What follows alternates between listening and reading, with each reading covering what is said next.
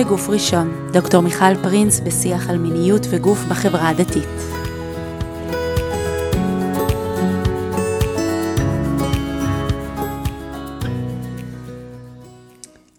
בערב יום כיפור האחרון, אה, ישבתי ככה במסגרת זה שאנחנו לומדים מרחוק ולומדים מהבית, אה, שיעור משנה בכיתה ג', ישבנו ביחד, הבת שלי ואני, ו- ולמדנו הלכות אה, תענית, הלכות יום כיפור, והגענו לעמוד הזה בחוברת שמתייחס לחמשת האיסורים של, של יום כיפור, ויש שם אכילה ושתייה ושיחה ונעילת הסנדל, הכל מאוד מאוד ברור. ואני ככה בנשימה עצורה מחכה לחמישי, לתשמיש המיטה. אה, מכינה בראש את התסריטים של איך אני מתווכת את זה לילדה שלי בכיתה ג', אה, וזה לא הגיע, לא היה רשום שם תשמיש המיטה, זה לא היה חלק מהאיסורים. אה, וזאת שאלה מעניינת, האם זה צריך להופיע שם או לא צריך להופיע, וככה גם התפתח איזה דיון מעניין עם קבוצת חברות על הנושא הזה. ו, וזה ככה לקח אותי אחורה ו, וקדימה, ובעצם גם למפגש שלנו היום, אה, על, על מצוות שקשורות בנושא הזה של תשמיש המיטה, במה שקשור למצוות האישות. ו, ולצורך זה, אה, הזמנתי פה את אה, הרבנית שרה סגל כץ, מה שלומך? טוב, תודה. הרבנית שרה סגר כץ ואני, ככה, אני חייבת להגיד אה, גילוי נאות, הולכות אחורה כבר אה, כמה שנים טובות ב, בלמידה המשותפת הזאת של אה, יהדות ומיניות, הלכה ומיניות, ו, ובשנה שעברה אפילו עשינו חברותה סביב, סביב מצוות עונה. Mm-hmm. ואמרתי, יאללה, בואי נשב רגע, בואי נדבר על מצוות עונה. ורגע לפני שאני ככה נות... פותחת את המיקרופון, אה, אני אגיד שמצוות עונה זו מצווה שאנחנו מכירות מגיל צעיר. זאת אומרת, מרגע ש... לא יודעת אם עמדנו על דעתנו, אבל התחילו לדבר איתנו ולתווך לנו את, ה... את הדבר הזה שנקרא מיניות. אה, מצוות עונה נמצאת שם ברקע, באיזושהי אמירה מאוד מסוימת. אה, נדבר על זה יותר מאוחר. אבל לפני שנשאל מה קורה שם בתיווך הזה, בואו נשאל מה זה המצווה הזאת בכלל. טוב, קודם כל תודה רבה. בכלל שאני כאן. ואני אגיד, אולי דווקא אני אקח את זה מהדוגמה שהבאת בהתחלה. אני זוכרת את מנהלת בית הספר שלי, מקיימת איזו שיחה כזה לכל התלמידות ביחד, כנראה באזור החגים, והיא מין צוחקת על עצמה בתור ילדה, שהיא חשבה שתשמיש המיטה זה לא לסדר את המצעים בבוקר על גבי המיטה.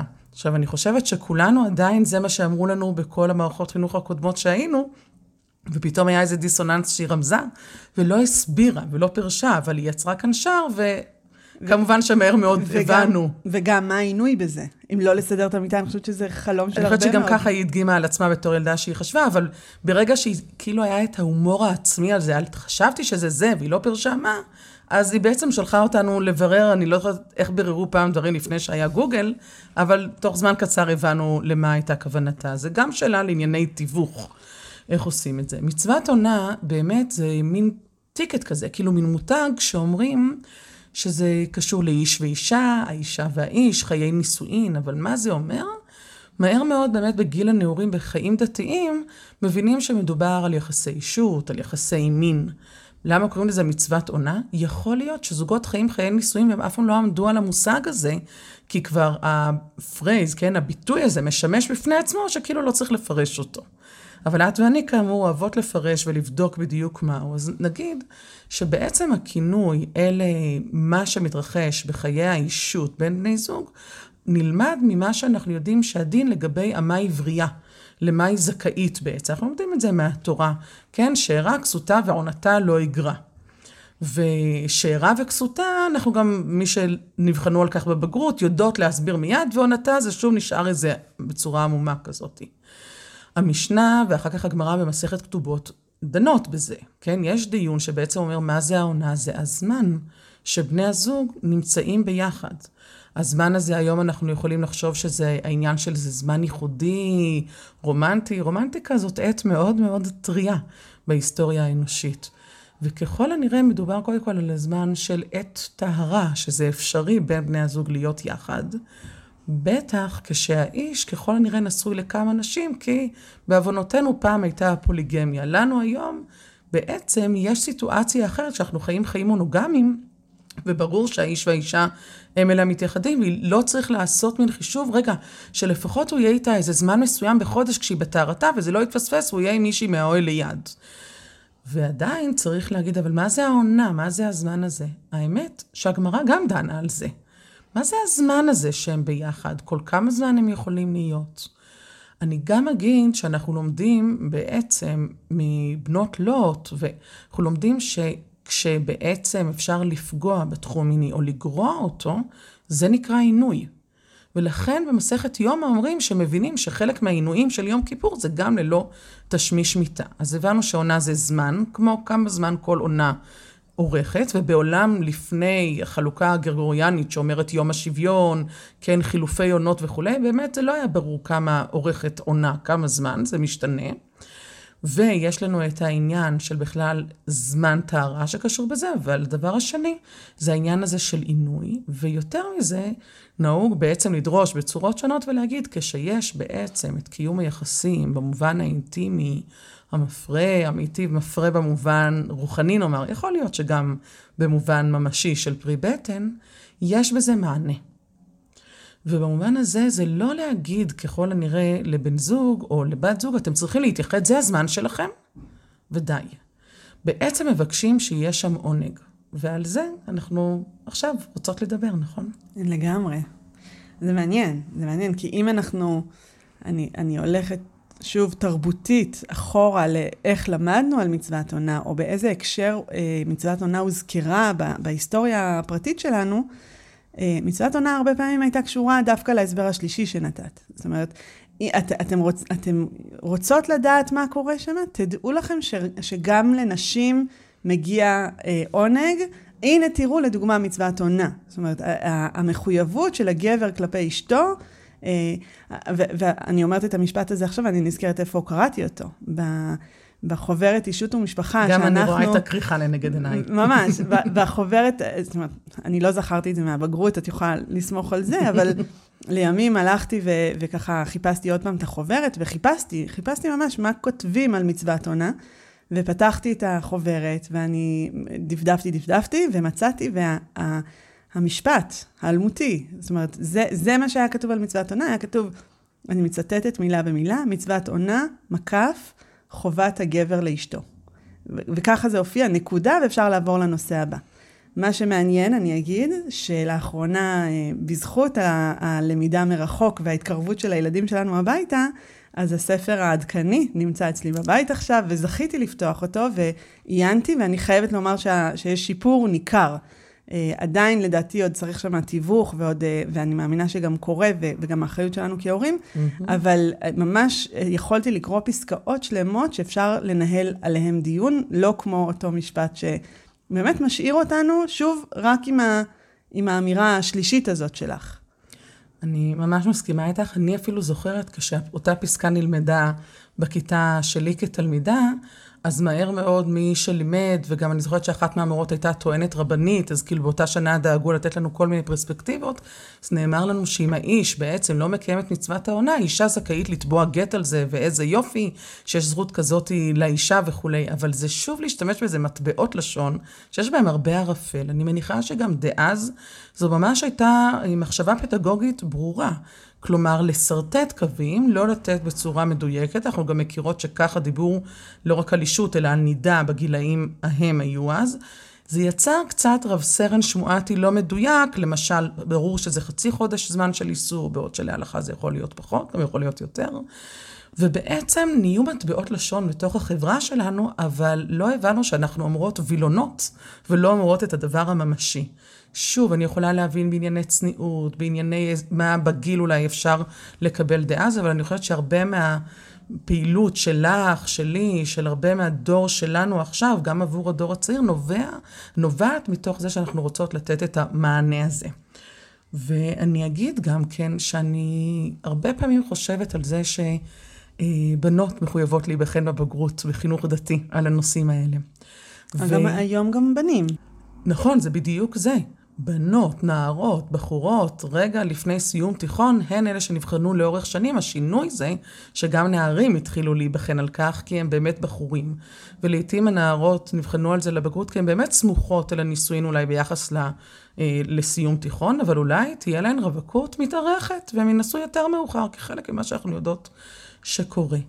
והדבר הזה שיש מין ביטויים, אבל הם לא הדבר עצמו, יש לזה גם מחיר. אפשר להיות בעין טובה על כל הכוונות הללו, אבל גם יש צורך במענה על מה מדובר, לדעת שהולכים על כיוון של עונג. יכול להיות באמת שמבוגרים מאיתנו אומרים, מה זאת אומרת, זה היה ברור, לא היה צריך להשחית על זה מילים, ביטוי טוב כן. מבחינתם להשחית. מבחינתנו, מה זאת אומרת? להרחיב, לתת ביסוס, לתת רוחב נשימה, זה משמעותי. את הריאקציה של הילדים שלך, של הילדים שלי, אנחנו עוד לא יודעים. אבל אנחנו ודאי משתדלות לצקת יותר דיבור ופירוש אל תוך היומיום. כן. אני מרגישה שמה שזה נתן לי זה את הברור מאליו. זאת אומרת, כש, כשאנחנו מגיעים לדיון על הנושא הזה של עונג בתוך אה, חיי אישות, זה ברור מאליו שגם הגבר וגם האישה אה, זכאים לעונג הזה, או, או יש נוכחות לעונג הזה. ו- ואת הברור מאליו הזה, אני, אני חושבת, שוב, אני, אני, אתם יודעים, הזיכרון הוא כבר מתעמם אחרי 20 שנה, אה, אבל, אבל אני חושבת שגם זה חלק מה... אה, זה נועץ מהמבט היהודי, זה נועץ מה...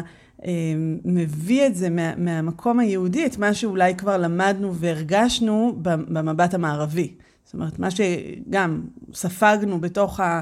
בסרטים או בדיבור, אה, דיבורי חוצות, שהיה ברור שגם נשים נוכחות בדבר הזה, אז בעצם אמרו לנו, אתם לא צריכים להישען על, על המבט ה...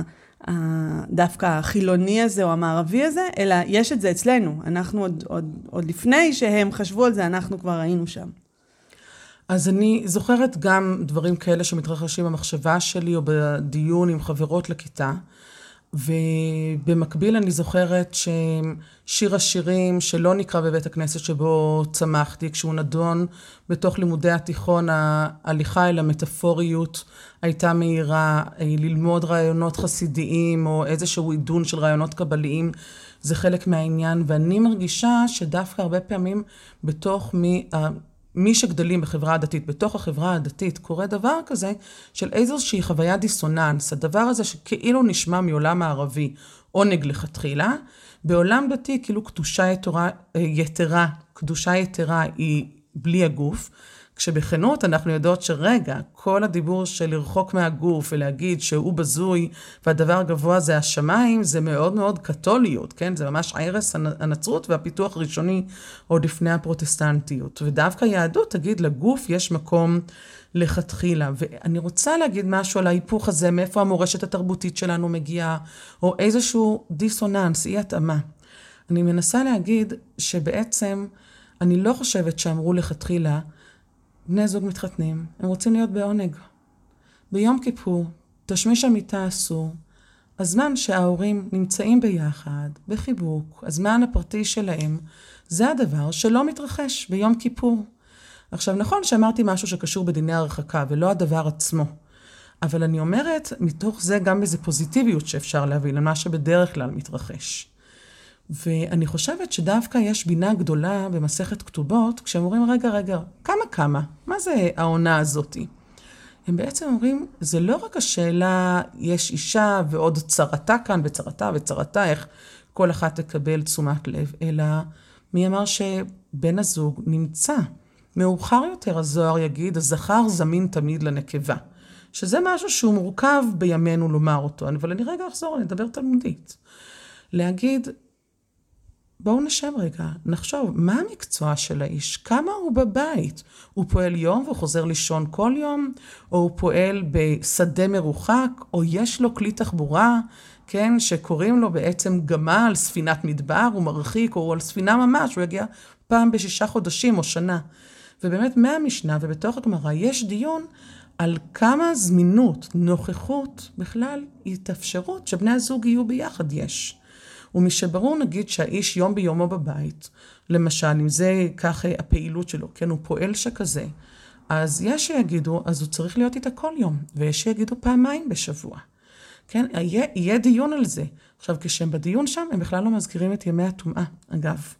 הם פשוט מדברים את הפוזיטיביות, ואת יודעת, כאילו, תבינו אתם, כשאסור לכם, אז אסור לכם. זה לא מצווה, זה מצווה אז בכל יום. אנחנו מבינים מתי הזמן של המצווה הזאת, ויש זמן שהיא נסתרת על ידי זמני הרחקה בין בני הזוג.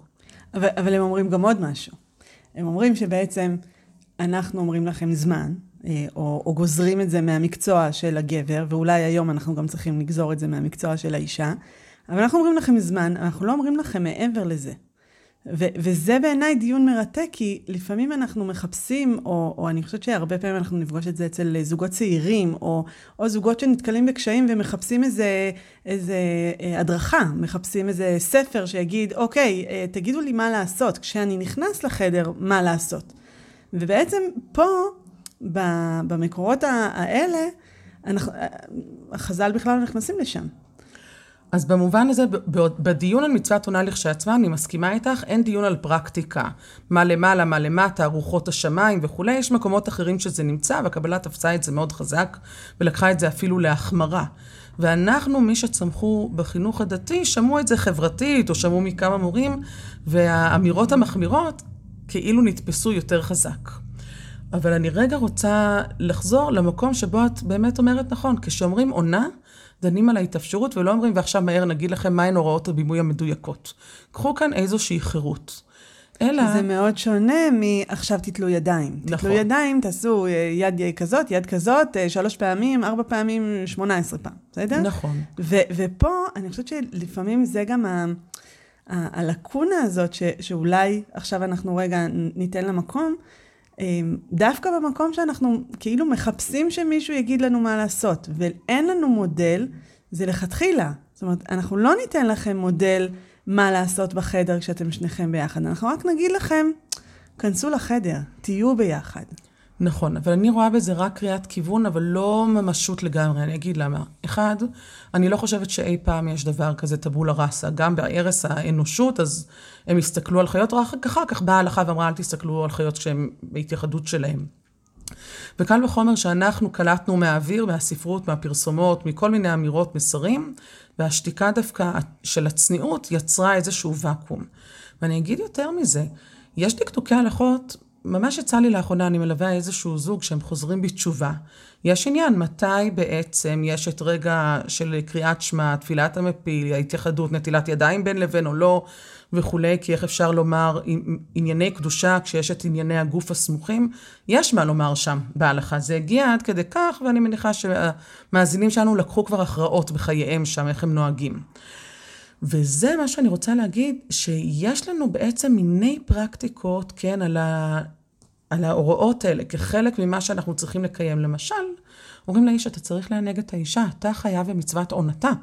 לא נאמר בשום צורה לאישה שהיא מחויבת בסיפוקו של האיש. אבל בימינו, אנחנו שתינו יודעות שזאת לא חוכמה להגיד, רגע, תראו אותנו, נשים וקול שהוא יותר, אה, יש לו הדהוד, או אפילו שהוא נוצר במקומות שלא היה קודם לכן, תראו אותנו ותתייחסו אלינו. אז אני ואת אומרות מיד, רגע, אז גם צריך לראות את האיש, אי אפשר רק לבוא ולנופף זכותה של האישה ואתה תסתדר. אנחנו רוצות בעצם להגיד, שני בני הזוג זכאים לעונג ולטוב בתוך המפגש. הוא, יש חיוב דאורייתא בתוך הנישואין, אבל אנחנו עכשיו נסתכל על המרחב הוולונטרי הזה, ונגיד, מהמקום שליבנו חפץ, אנחנו רוצים ששני בני הזוג יהיו בעונג, ושלא תהיה אימה יתרה מי חייב למי כאן, בתוך הסיפור. ודאי שיש מספיק רעיונות שאומרים, לא, זאת האישה שמזדקקת, והאיש מסתפק ככה, או במהירות וכולי. אני חושבת שזה לא מחמיא לדבר כך בעולם, ואם אני מבקשת במובן פמיניסטי פרגון ענק לתודעה נשית, שאגב, לא נמצאת רק אצל נשים, יש לנו שותפים רבים בזה, אני מחויבת, גם אם זה לא בא לי טבעי, ותודה לאל, אני חושבת שזה כן בא לי טבעי, לפרגן למרחב הגברי, ולהגיד, המיניות מורכבת גם אצל הגבר, וצריך להבין מה מתרחש כאן, מה יש בטקסט שהגוף מספר, מה יש בסאב-טקסט, מה יש כאן בשתיקות. אבל, רוצה... אבל זה מעניין, זה mm-hmm. מעניין שאת אומרת את זה ככה. אני איתך, אני, אני מכל הלב. אבל אני רגע רוצה um, להנכיח שעשית קפיצת דרך אה, אימתנית. ו- ואם נחזור רגע אחורה ונעשה mm-hmm. את זה אולי לפי זה סדר, אה, לא יודעת מה, ש- שיושב mm-hmm. לי, לי בראש, לא עכשיו mm-hmm. סידרתי את זה היסטורית. אנחנו כן יכולות להגיד שהמיניות הגברית קיבלה מקום, והיא מקבלת מקום. ללא ו- ספק. וקיבלה מקום במקורות שלנו הרבה יותר מאשר המיניות הנשית. יש התקדמות מאוד משמעותית בשנים האחרונות, בעשורים האחרונים, לתת מקום למיניות הנשית אה, בעולם כולו. ממש. ו- וגם למצוא בתוך המקורות שלנו איך מתייחסים למיניות הנשית. ואת עושה את הקפיצה השלישית ואת אומרת, רגע, מתוך זה שהנכחנו את המיניות הנשית, מתוך זה שאנחנו כבר יודעות להגיד, אה, אני, אני עושה במרכאות, אבל לא במרכאות, מגיע לי ואני נוכחת שם ו- ואני... אני, מה אה, הצורך? ש... אני, אני יודעת לזהות את הצורך ואני שווה בין שווים ו- ו- וכולי וכולי. מתוך זה את, את אומרת צעד אחד קדימה, רגע, רגע, אנחנו, שלא נישאר במקום הזה הכאילו מתיימר ל- לשים את האישה במרכז. אה, זה, זה מצחיק, כש, כשהתחלתי ויצאתי לדרך, אני זוכרת שאחת הביקורות שהייתי מקבלת זה, עכשיו אנשים יגידו שהכל מגיע להם, ורק הם, ורק העונג שלהם, והם לא ישימו לב מה קורה.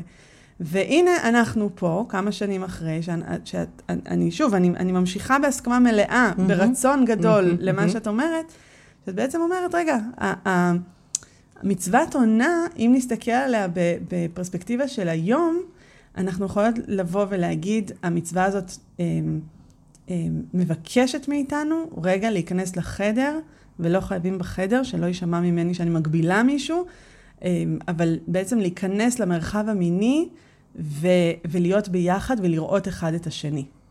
נכון. עכשיו, אני כמובן גם מקפידה בבעל תוסיף. כלומר, אני לא רוצה להגיד, אז בואו נדרוש את זה גם כדרישה וגם כדרש, כאילו מצוות עונתם.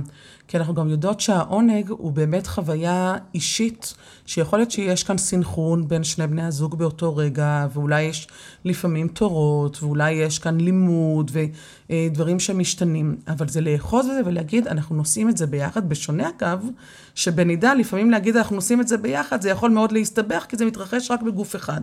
בעוד שהמרחב של אישות הוא מרחב משותף בין בני הזוג.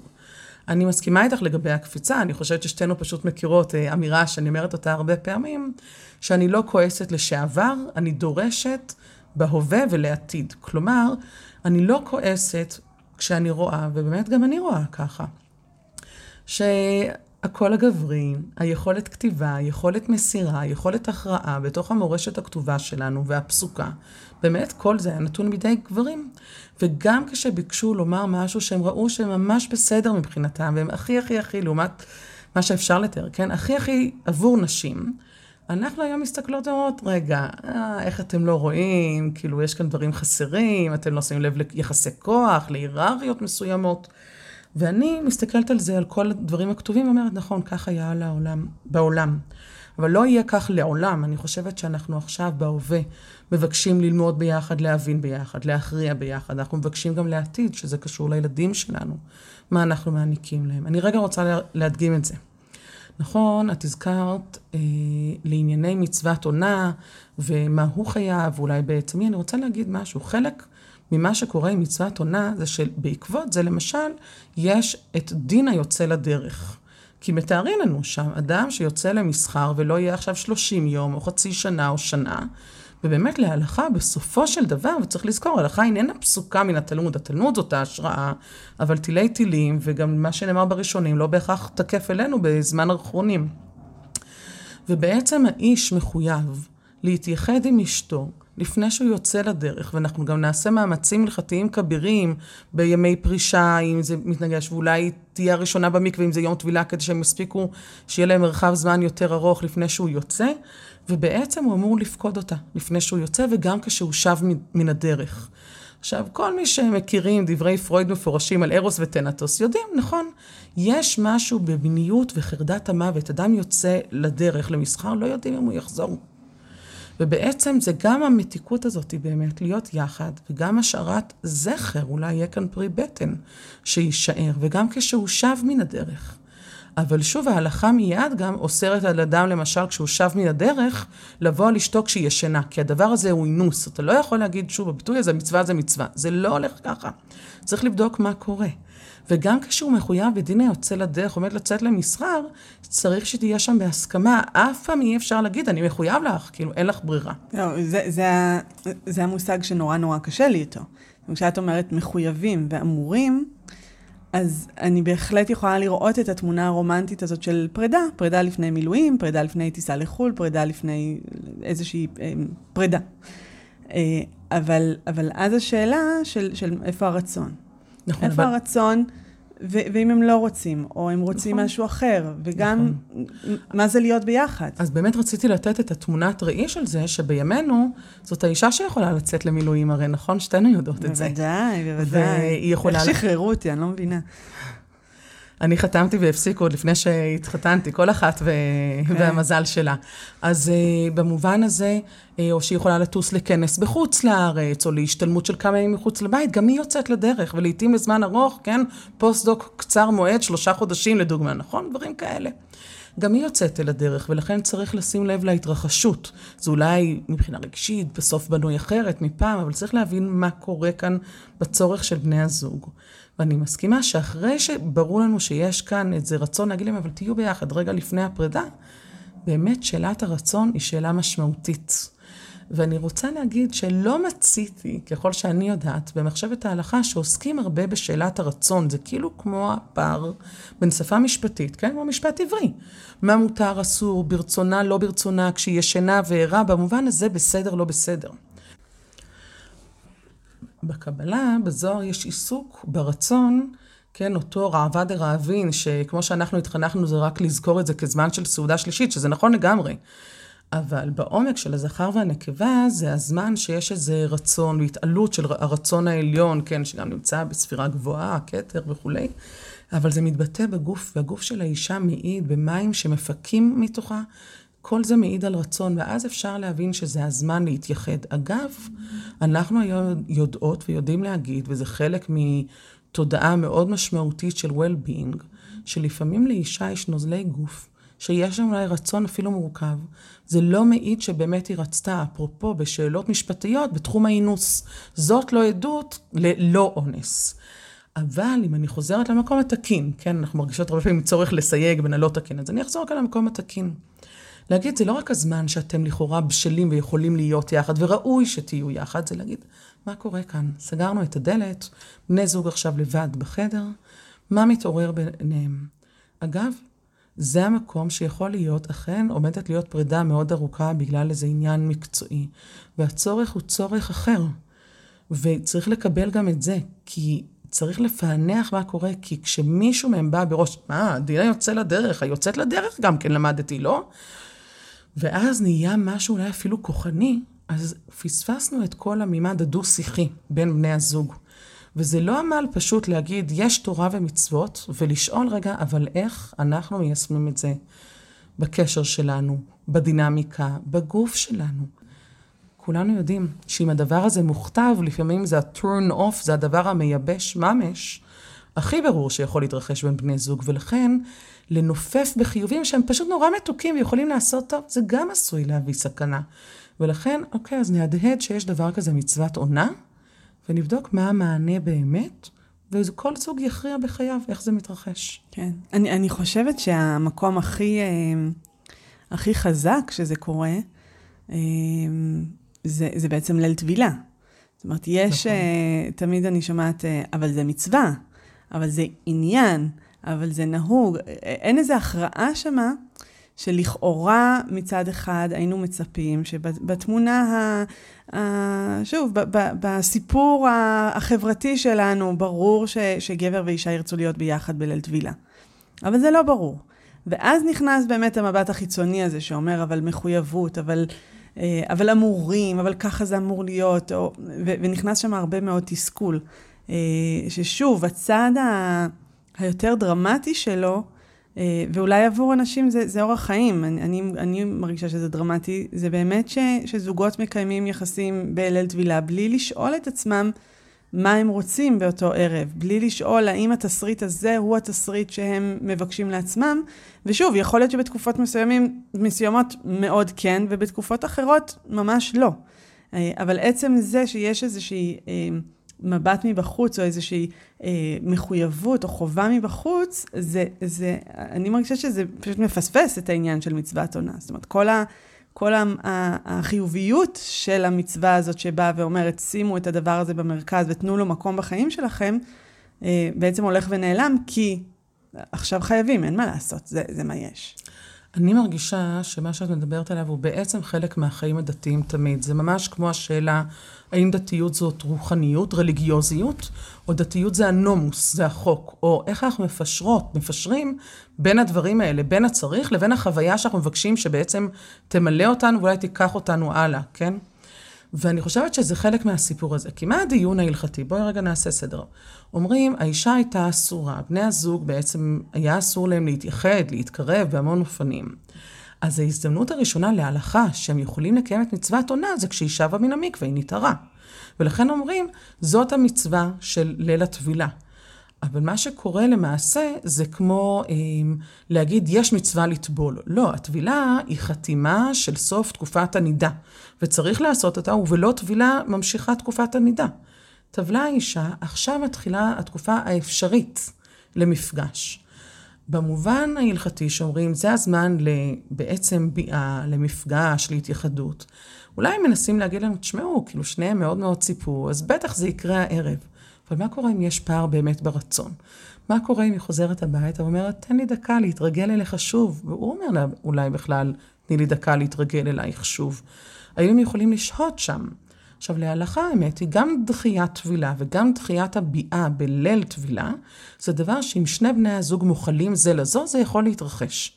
ומצד שני, הרבה פעמים באיך שאנחנו מקנים את הידע לכלות ולחתנים צעירים, ושוב, הדבר באטמוספירה הדתית, אומרים שלא יהיה הדבר קל בעיניכם, צריך שזה יהיה מאוד מאוד נדיר.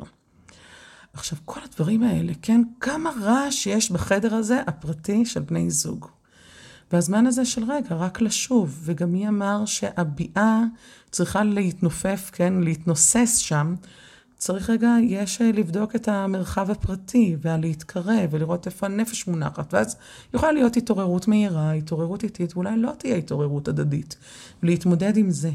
וכשאנחנו רק מדברים מבעד לביטויים הלכתיים, ואני אגיד שוב פעם, זה כמו לדבר דת, נומוס, חוק, משפט עברי, פספסנו משהו מהליכות החיים. וההלכה הזאת צריכה בעצם להגיד, כן, יש לנו כללים להלכה, אבל יש לנו גם את החיים עצמם. ועכשיו אנחנו כל זוג נלמד להיות שם. האמת היא שזה הדבר הכי קשה בעולם, זו חוויה ששתינו יודעות שיקראו לה לימינלית, כי כזה, רגע, מותר לנו, אנחנו עדיין לא, ובעצם אולי אנחנו רוצים ועדיין לא ועדיין לא, הבין לבין לבין, אז הנה, היינו אסורים, טק, אנחנו מותרים, לכאורה שבני הזוג יהיו ביחד. להעיז לשאת את המקום הזה, השוהה, הנושם, המברר, האומר, החודש יצא באמת חיבור בזרימה, בקלות, במהירות, חודש הבא בפערים, אולי כל הדינים שבעולם נכנסו, כי כידוע ערב שבת וליל טבילה די דומים באותו מצב רוח שיכול להיות בין בני הזוג, וזה בעמל עושים שלא יהיה את אותם מתחים. מה שאני גם אוהבת לקרוא עמליה, כי הוא חייב להמתיק לנו את העמל הזה. אמ, אנחנו צריכים להבין שאם יש לנו רק סלוגנים, אז ההלכה לא עושה לנו טוב, אנחנו לא יודעים לחיות חיי ההלכה, אבל אם אנחנו רואים את זה כהשראה, כדבר שצריך לעשות כי הוא חלק מהמחויבות שלנו, אבל אנחנו בעצם בוחרים איך להיות שם, זה הדבר המשמעותי. ואני חושבת שאז אפשר להגיד, באמת שמענו דברים על פי רוח ההלכה, או דברים רעיוניים על איך מתקיימת ביאה, והפנמנו אולי מסרים כתובים, או תוכן אה, ספרותי, אה, שאפילו יריעה רחבה כזאת, או מסרים מצולמים מכל מיני מקומות. אבל אנחנו יכולים גם ליצור איזושהי השקטה, להגיד, אבל מה עולה מתוך המפגש הזה של בני הזוג? ואני חושבת שזה המענה הגדול, כי זה לבדוק מה בני הזוג צריכים, ולייצר את המרחב האפשרי ביניהם ולקיים בו מפגש. אני, אני שומעת ממך ואני אוהבת את מה שאני שומעת, אה, איזו הזמנה ללימוד.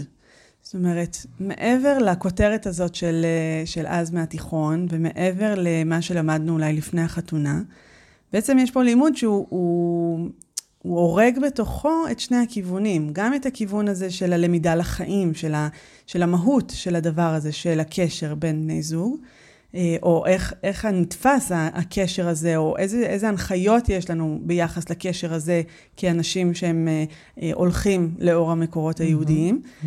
ומהצד השני בעצם את, את הפרקטיקה עצמה, זאת אומרת באמת את ההתייחסות עצמה, או, או אפילו את האסור והמותר, את, את החוק ש, שגם יכול לתת לנו איזה שהם אה, גבולות ברורים, שיכול להיות שגם הם נותנים איזשהו ביטחון אה, למעשה הזה, ויכול להיות שאחרים ירגישו שזה מגביל אותם. אה, וזה, וזה, אני חושבת, בכלל אופי של, של גבולות. Mm-hmm.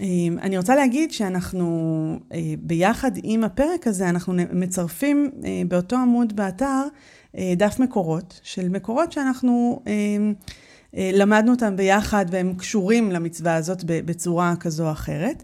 ואנחנו ממש מזמינות אה, כל אחד להוריד את הדף הזה וללמוד אותו. אה, אבל לפני שאנחנו מזמינות ללמידה הזאת, אני חושבת שבהתחלה עוד חשבנו שאולי נעשה את הלמידה הזאת ממש פה mm-hmm. ב, ב, בינינו, אבל באמת כבר הלכנו ו, ו, ונכנסנו ונכנסנו ואמרנו, למה לא לתת את זה אה, לבני הזוג בעצמם, או, או לגברים ונשים, שבאמת אה, ייקחו את זה ו, וכל אחד בקצב שלו ובצורת למידה שלו ובאופי שלו. מה שאנחנו כן רוצות לעשות פה, זה, זה רגע לדבר על עקרונות, על איך לומדים את המקורות האלה, כי המקורות האלה הם, אה, אני חושבת שאם באמת לוקחים אותם למקום האישי הזה ולמרחב המיני, שהוא לא רק נשאר בבית המדרש, צריך לקרוא אותם מאוד בזהירות, או לקרוא אותם בקריאה שאולי היא טיפה אה, שונה מהקריאה הרגילה שלנו, כשאנחנו לומדים איזשהו אה, מקור או, או איזושהי סוגיה. וגם אנחנו זוכרות כל הזמן שלעיתים עודף המשגה ועודף מלל, בדיוק בזמן...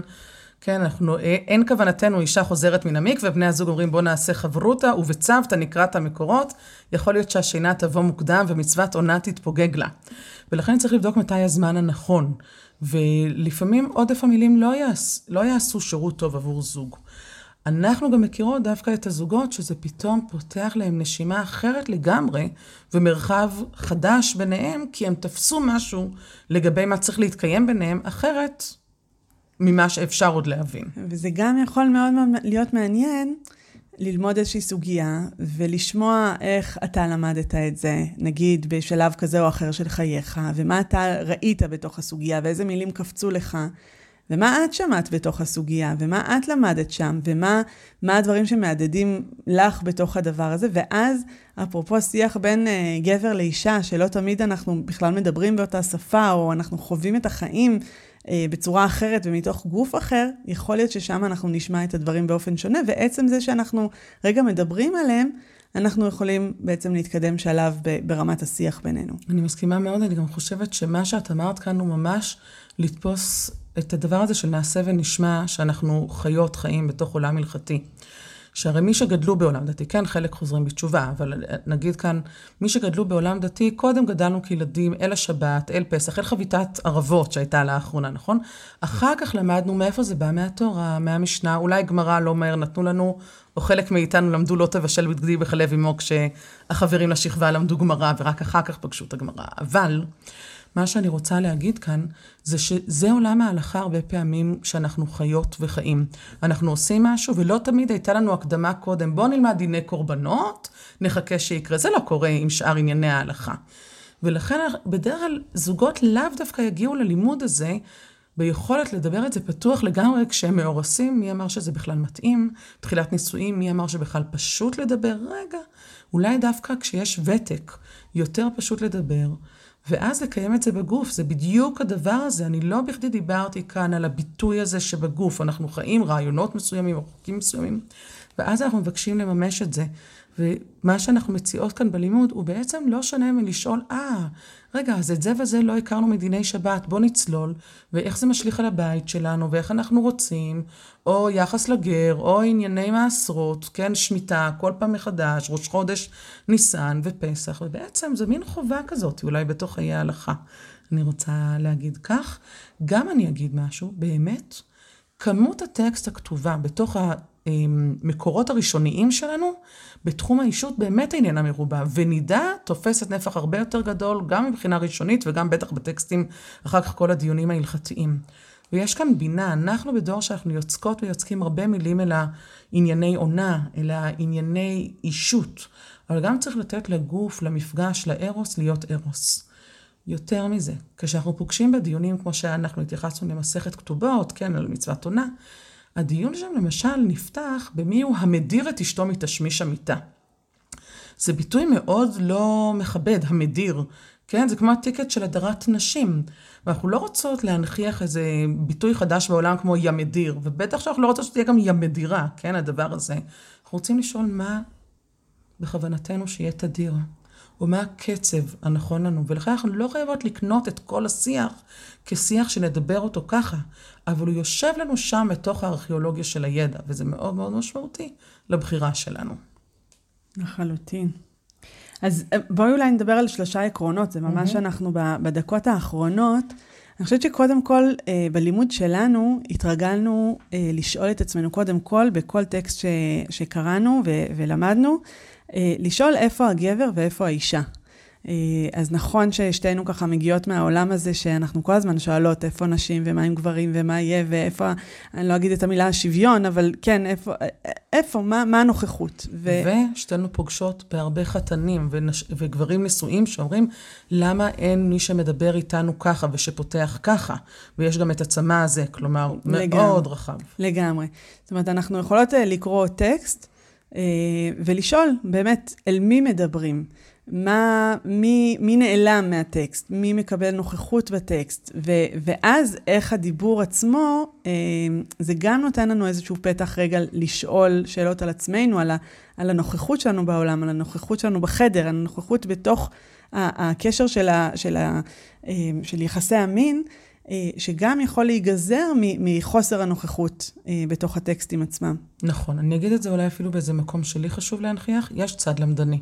שאפשר לקיים בעולם וצריך לקיים בעולם. וכשאנחנו רוצים לחיות את חיי ההלכה ולחיות חיי מעשה, אנחנו יכולים לבחור להוציא את הטקסט מידי פשוטו, לא כי אנחנו מסרסים עכשיו הלכות, אלא אנחנו מפרים את הרעיון ההלכתי ורוצים לקיים אותו. וכאן יש לנו בחירה יצירתית הרבה יותר גדולה. כן. העיקרון השני, אה, וזה ככה מחזיר אותי אחורה, אה, זה שאנחנו בעצם מתוך הטקסט יכולים ללמוד אה, אמרתי כבר פה פעם, ש, שאם לא הייתי בתחום הזה, בטוח שהייתי בתחום של היסטוריה. אני מאוד אוהבת לקרוא טקסט, ואז רגע להבין מה, מה מתוך הטקסט מביע את מה שהיה באותה תקופה. וסיפרתי לך וש, שלפני כמה שנים, אבא שלי בא אליי עם, אה, עם סידור מלפני 400 שנה, mm-hmm. והראה לי שאחד, הסידורים בזמנו, הם היו מסודרים, אה, בעצם החלקים של התפילה היו ביחד שזורים עם חלקים של הלכות. זאת אומרת, mm-hmm. עכשיו נוטלים ידיים, אז יש את הברכה של נטילת ידיים, אבל כל ההלכות של נטילת ידיים גם mm-hmm. מונחים בתוך הסידור, בסידור התפילה. והוא הראה לי נורא יפה שבעצם בתוך סידור התפילה יש את ה... אה, טקסטים שמדברים, ההלכות שמדברות על אה, קיום יחסי אישות ועל המפגש הזה, שכמובן מופיע אה, בליל שבת, זאת אומרת, אחרי שלום עליכם וזמירות mm-hmm. ושמע ישראל, אחר כך יש את, ה, את כל ההלכות של... מעולה, לא סותר את שאר הימים, אבל מעולה, תלמידי חכמים וכולי. בוודאי, בוודאי. עכשיו, קודם כל, מאוד מעניין להגיד שהדבר הזה נעלם מהסידורים שלנו. אנחנו לא נמצא mm-hmm. את זה בסידורים שלנו, אבל אפילו בקוצ... בקיצור שולחן ערוך, אני תמיד צוחקת שה... שקיצור שולחן ערוך של מקור חיים מצנזר את הפרק הזה, mm-hmm. אבל מי שלמדה מגנספריד לחלוטין מכירה את הפרק הזה. את דיברת כאן, פשוט הרגשתי עצמי ילדה ילדה ביסודי מחזיקה את גנצפריד, קוראת אותו מכריכה לכריכה, נכון? פעם קראנו ככה, ואנציקלופדיות, וזוכרת את ההתוודעות לדברים האלה כך. אז, אז זה למשל, ממש, אני, כשאני שואלת את השאלה הזאת בכיתה, ממש רואים את ההבדל בין נשים חרדיות שיושבות ולמדו מגנצפריד, והנשים הדתיות הלאומיות שלמדו ממקור חיים. זה, זה ממש mm-hmm. הבדל ניכר. אז הדבר הזה... ספר שהיה גם גן צבית וגם מקור חיים, וזה גם משמעותי, רציתי להגיד בקשר לכמו שיר השירים, נוכח בבית כנסת או לא נוכח, כן? ומה קורה כאן במורשת האשכנזית והספרדית, הדיבור גם, והשתיקה. שזה גם לוקח אותנו לדפי המקורות, שגוזרים לנו את המקורות. נכון. ו- וחותכים לנו בעצם ומנגישים לנו דברים נכון. מסוימים ודברים אחרים לא. אז אני רוצה להגיד, קודם כל, שזה נעלם מהסידורים, ואני, ההשערה שלי זה שזה קשור ל, ל, לידיעת קרוא וכתוב. אה, אז בר... זה, זה צונזר ברגע שזה הפך להיות נגיש להרבה מאוד אנשים, שוב, השערה שלי, אבל כן כשקוראים את, ה, את אותם מילים, את אותם הנחיות, את אותה התרחשות מתוך ההלכות שנכתבו לפני 400 שנה, אנחנו כן יכולים ללמוד משהו על מה שהיה קיים אז, על הנורמות. שהיו קיימות אז. אה, זה, וזה מדהים, גם פעם ככה עשיתי איזושהי השוואה בין הסידורים, ומי מפרט יותר, יותר. ומי מפרט פחות, ו... והיה מרתק לראות אה, המון המון סוגיות שאמרתי, חשבתי שזה משהו שקשור לימינו אנו ולתנועה הפמיניסטית ולזה שנשים אה, דורשות את המקום שלהם, ולגמרי לגמרי היה נוכח שם. Mm-hmm. אז גם mm-hmm. פה אני חושבת שמעצם הקריאה של טקסטים, אנחנו יכולים בעצם ללמוד על איזושהי התרחשות. אני אקרא לה היסטורית, אבל היא גם אה, התרחשות ש, שבאה ללמד אותנו ערכים ודרך ו, וסדר בעולם, אה, כמו שאנחנו מאמינים בזה. אני, אני מצטרפת לזה מאוד, וגם אני רוצה להזכיר שממש הזכרנו את ערש ההשכלה שלנו, התורנית, במובן, במובן מסוים דווקא הכניסה ללמוד שולחן ערוך ואת כל הכלים שמסביב, מה שהיום נשים ודאי שותפות אה, לכך, יכול לבלבל הרבה יותר מזה שנתנו לנו איזה שורות כן, תחתונות למה צריך לעשות, אבל חלק ממה שאנחנו מבקשות ומבקשים לעשות יחד כזוגות שבונים היום בתים, זה להיות בעלי הידע, לבקש להיות מומחי תוכן יותר, ולהגיד, רגע, מה המרחב כאן של הבחירה במורשת ההלכתית? יש גם דעה כזאתי וכזאתי. עכשיו, לא צריך ללכת, ולא כולם צריכים להיבחן מבחינות הלכתיות וללמוד שולחן ערוך סתם לכיף. אני אגיד את זה כי זה משמעותי לזכור את זה גם בחירות על הגוף. ולזכור שלפעמים אנחנו תופסים איזושהי אמירה וחושבים שרק זה הדבר שבני הזוג צריכים לקיים. וצריך לפעמים להגיד, לא, רגע, יש עוד טקסטים שאולי לא הגענו, רגע, מה הגוף מדבר, מה הגוף מספר, אישה מספרת עם בעלה הרי, נכון? ויש כאן חירות על הגוף להגיד גם במקור אחר שנמצא בדפים, כל מה שאדם רוצה לעשות באשתו עושה. יכול להיות שאם היום היו כותבים את הגמרא הזאת, אז היו כותבים כל מה שבני הזוג רוצים לעשות עושים. למה אני מזכירה את זה? כי אני רוצה לדבר על רוחב האפשרויות, ולא תמיד הכל כבר נכתב. ולשמוע איפה השאירו לנו שם רווחים, להגיד, אז אנחנו בזוגיות שלנו עושים כך וכך. אני חושבת ש, שזה ממש העיקרון השלישי, מה שאת אומרת, שבעצם mm-hmm. לא, לא להסתפק במקטעים, לא להסתפק גם במה שהם מנגישים לנו, מגישים לנו. ב, ב, אנחנו היום רגילים לצרוך מידע הרבה הרבה יותר רחב ממה שאולי mm-hmm. פעם שוב, במרכאות, האכילו אותנו. Mm-hmm. וגם פה יש הזדמנות. יש פה הזדמנות שאם אנחנו שואלים את עצמנו שאלה, אם אנחנו אה, תקועים על איזושהי אמירה, יכול להיות שהאמירה הזאת היא לא יחידה בעולם, ו- ועכשיו אפשר רגע לפתוח ולהרחיב. Mm-hmm. אה, ואני חושבת ששווה, ממש שווה, שווה הלמידה הזאת, אה, ממש השנה האחרונה שלמדנו ביחד, אני הרגשתי ש... ש, שמשהו שם, אה, גם שאולי אפילו קצת רימו אותי. אה, בתור מי שהיא לא יושבת בית המדרש, אמרו לי, אה, זה ככה וככה, ופתאום הראת לי, רגע, אבל תסתכלי מה קורה לפני, אה, בטקסט, לפני מה שהייתי רגילה לקרוא, וגם מה קורה אחרי, ובעצם גם מה, מה נפסק להלכה, והמון שאלות שבאמת, אה, אולי באמת הגיע הזמן לעשות, לעשות שיעורי מצוות עונה. אה, כי זה, זה באמת אה, גם, גם להלכה וגם לחיים, שזה שניהם אותו דבר בעצם, ו, ובאמת משהו שמקיף אותנו ו, ונמצא בתוכנו. אז אם אני מדברת על שלושה עקרונות של, של לימוד, אז אני מדברת על בעצם גם לשאול איפה האישה ואיפה הגבר, ו- ומה זה עושה לי, לא דיברנו על זה. זאת אומרת, אם אני קוראת mm-hmm. איזשהו טקסט, ואני ממש מרגישה בגוף ש... אה, שכואב לי, כן? כשאומרים על האישה mm-hmm. כמו בשר אה, שלוק, ונכון, mm-hmm. הדג הצלוי mm-hmm. וכולי, מה, מה זה עושה לי, איך זה מרגיש. העיקרון השני זה, זה מה אנחנו יכולים ללמוד על ההתרחשות המינית, על הערכים שקשורים mm-hmm. בעולם הזה, mm-hmm. וכמובן ללמוד את זה מתוך הקשר ולראות את הלפני ואת האחרי ואת הדיונים הרחבים יותר, ולא להסתפק בככה אותו משפט בחוברת אישות ומשפחה של נכון. מצוות עונה. אה, מחויבות הגבר לאישה. אם אני יכולה להיפרד בדבר הלכה, אז אני אגיד דבר תורה יותר מהלכה, כן? תורה היא וללמוד, אנו צריכים, נכון? ואנו צריכים לא כי אנחנו נתבונן בחדר המיטות תחת המיטה של אותו רב, או נלך אה, לחדר פרטי ונראה עניינים אחרים. אנחנו יכולים ללמוד את התורה מאורחותיה. יש את מה שכתוב, אבל יש את החיים עצמם, אמרנו את זה כאן. יש זוגות שלא יהיה להם נכון להעמיק כמו שאנחנו עוסקות בזה ומרגישות שיש בזה הרבה נחמה בלהיכנס לעומק, ויש זוגות שצריכים לבטוח במה שמתרחש ביניהם. אבל האפשרות להגיד, יש סיפור של הגוף, ויש גם את איך שאנחנו מדברים ומקיימים דו-שיח מילולי ולמדני, הדברים האלה, אם הם מפרים, אז הם טובים. אז תורה היא וללמוד אנו צריכים. רבנית אה, שרה סגל כץ, היית לי לעונג, כרגיל. תודה, תודה רבה ממש, שבאת. תודה. ואנחנו ניפרד פה. נגיד תודה רבה לצופיה וינדיש המפיקה המהוללה. ו... ואנחנו ניפגש בפרק הבא.